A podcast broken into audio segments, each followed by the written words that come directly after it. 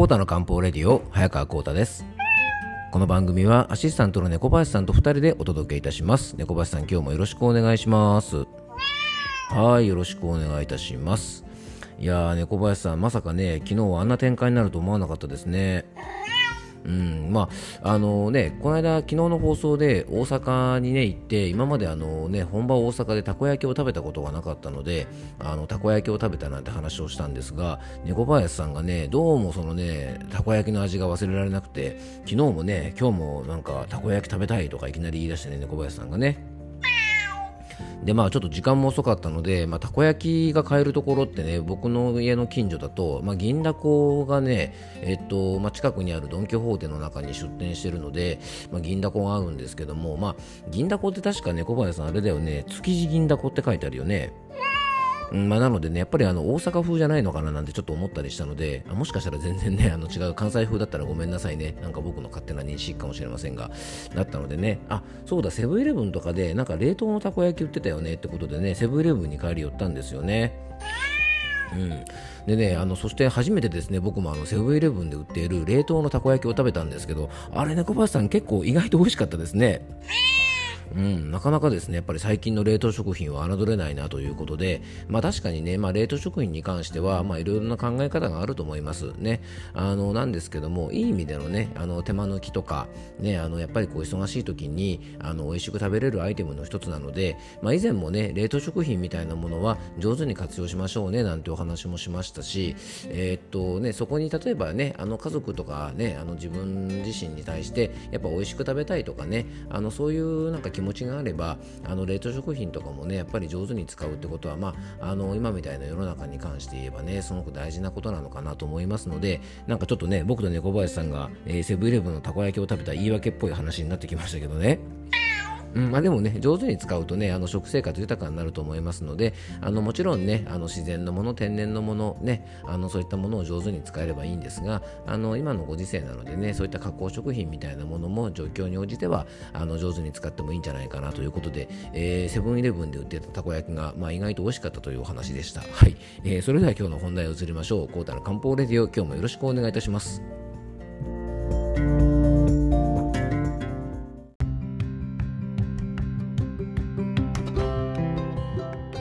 はい、それでは今日の本題へ移っていきたいと思います。えー、今回はね、ちょっと久しぶりにあの婦人科のお話ね、あのまあ、そんな中でもあのやっぱり多くの方がね、非常にお悩みの月経痛対策のね、養生について、えー、ちょっと今日はね、久しぶりにお話ししたいかなと思います。最近ね、あんまりこうちょっと婦人科の専門っぽい話はね、してなかったので、あのちょっとね、今日はそのお話をしていきたいなと思います。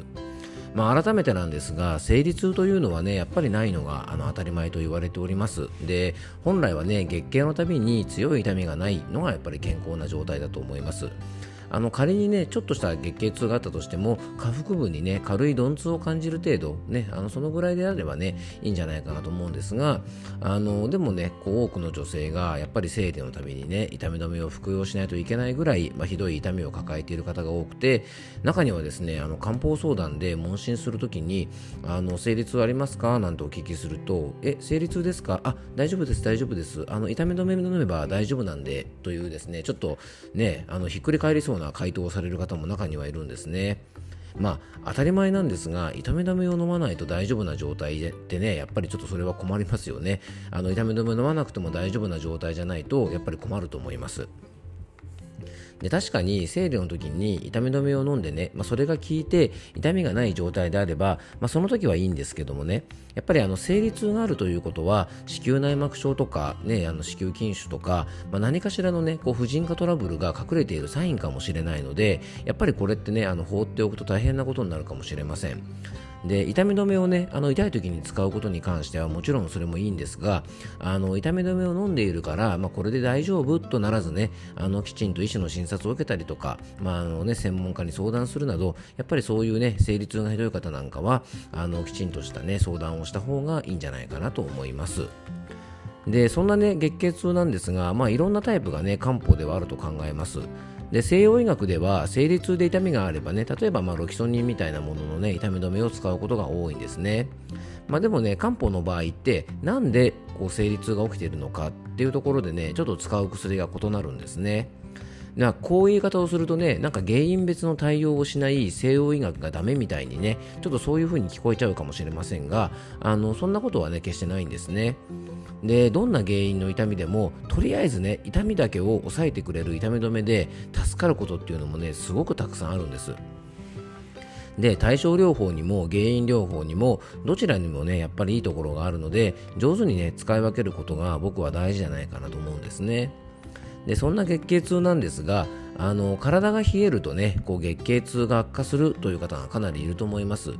今の時期なら日中とね朝晩の寒暖差で体が冷えてしまったり、まあ、服装とかですね、まあ、あとねあの職場などのエアコンが強く効きすぎていて、まあ、エアコンで冷えちゃうことで、まあ、生理痛が悪化するようなタイプですね。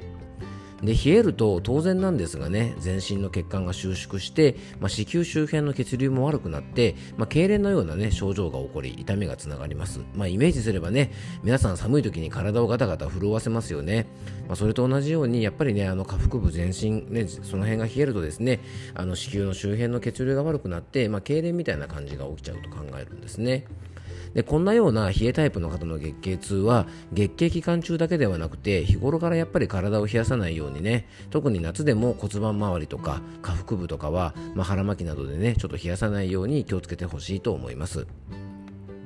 で冷えタイプが原因の月経痛はですねあの原因としたらとっても分かりやすいんです。なぜならお風呂に入ったりとかお腹を温めると痛みがねこうてきめんに楽になる。あの春回路なんかを下腹部にちょっと貼ったりすると痛みが緩和するのであればあの多分このね冷えからのタイプじゃないかなと思います。でこの冷えタイプの月経痛の方はね夏でも冷たい飲食とかアイスとか氷がたっぷり入った飲み物なんかにはねあのぜひ気をつけていただきたいと思います。で次がね、えっと、月経前とかいわゆるねあの PMS の時期から痛みが早く始まるようなタイプの方なんですが、えー、それ以外にもね月経前から下腹部が痛かったりあとね胸がねこうすごく張ってあの痛みがある。よくあのうつ伏せになったりしてね胸を圧迫されるとそれだけでもすごく痛いとかねちょっとあの触れただけでもすごく痛いとか、まあ、そういう風にね胸の張りをね訴える方。あと月経前だけではなくて、まあ、日頃からイライラしやすかったり感情の起伏とかねこう機嫌がコロコロ変わる、ね、そんな方あと下痢とか便秘をしたりとかお腹の調子も不安定なんかね。まあ、そういう方はですねストレスから、まあ、血行不良が原因で、えー、生理痛になっているのかもしれません。でストレスを感じて気の巡りが悪くなると体のあっちこっちにねこうなんとか突っ張るような痛みが発生する。要は気がうまく流れないので渋滞してねこう張るような痛みが出てくるんですね。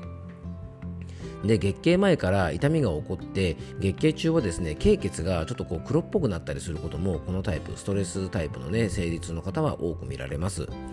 で生活習慣ではやっぱりねこういうねストレスフルな状態ですから焦らない気負わない怒らない、まあ、これをねぜひ三心情にしていただいて忙しくなるとね結構こういう方は体調が悪くなっていくのでできるだけあのスケジュール調節などはゆとりを持ってね作っておくといいと思います。あの月経周期がねちゃんと安定しているんだったら、まあ、月経周期でねこう例えば生理前から生理中に関してはちょっと重たい仕事を入れないなんていうのもねちょっとあの大事なことかもしれませんね。あとはゆっくり散歩したりとか食用上ではね香りのいい香味野菜とかハーブとかを使った料理をね楽しむとかあとハーブティーなんかもね結構おすすめだと思いますで次はねこう刺されるような強い月経痛があって甘いものが大好きでねあと食事内容にちょっと問題があるような方は、まあ、ドロドロ血液が月経痛の原因かもしれません。えー、月経痛だけではなくてですね日頃から肩こりとか頭痛とか足は冷えるのに首から上が熱っぽい、まあ、冷えのぼせのような症状があったりとか顔にねクマとかシミができやすい、まあ、そんな方もねこのドロドロ血液タイプかもしれません。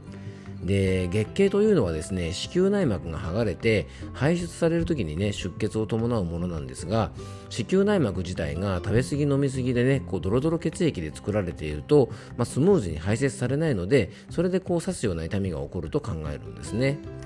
で対策としては適度な運動で、まあ、体の中の余計なものを出せるようにねデトックスを心がけて、まあ、お菓子とかね菓子パンとかは、まあ、極力控えてほしいと思います。で薬膳では血をきれいに巡らせる食材である玉ねぎとかね生姜とか、まあ、ニンニクといったものをちょっと料理に上手に使うといいんじゃないかなと思います。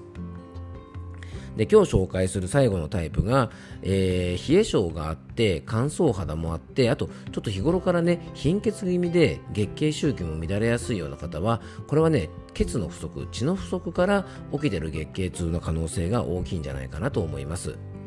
えー、鈍い痛みがねあの生理中には起こってこのね鈍い痛み鈍痛がだらだらと続いてそれと同時にね、えー、だるさとか眠気を伴うのが特徴です。で月経の1日から3日目だいたいね量が多い時に起こることが多いのが月経痛なんですがこのね血の不足の方血の不足の方は月経の中盤から後半までね痛みがだらだらだらだら続くんですね。で経血の色がちょっと薄めで経血の状態は、えー、先ほどのですね食べ過ぎ、ね、飲み過ぎのドロドロ血液の人がドロドロしてるのに比べるとあのかなりさらっとした状態色も薄くてさらっとしてる方がね結構多いのも特徴です。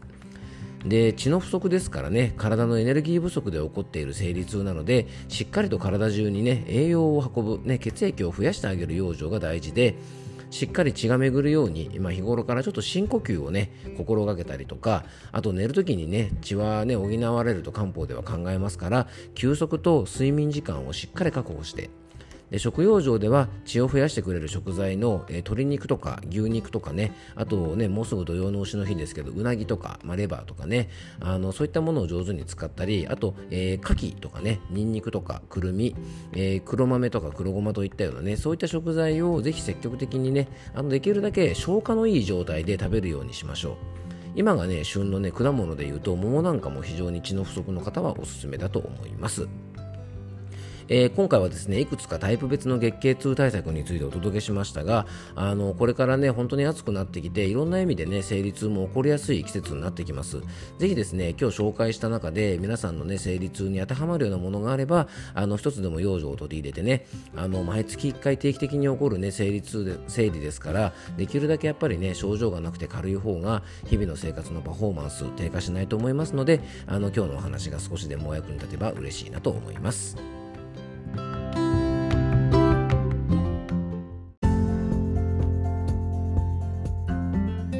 はい、今回もクロージングのお時間です。えっと、今回はですね、ちょっと月経痛のね、原因別の療状についてね、いくつかお話しました。まあ、本当ね、生理痛ないのが当たり前っていうポスターがね、僕のね、あの、お店の前に大きく貼ってあるんですけども、あの、ぜひですね、まあ、一人でも多くの方に、まあ、本来はね、痛みがないのが生理では当たり前だよっていうことも伝えていきたいと思いますし、本当にあのね、月に1回、うん、大体皆さんね、12、3歳ぐらいから、やっぱり50歳前後ぐらいまで、あの、要はですね、約ね、30年ね、あの40年ぐらいやっぱりねこう続くのが生理ですからやっぱ月に1回ね本当にあの辛い思いをしてたらね本当にあの皆さんね女性の方大変だと思いますので、まあ、少しでもね月経が楽に過ごせるように、まあ、今日のお話がね役に立てばと思います。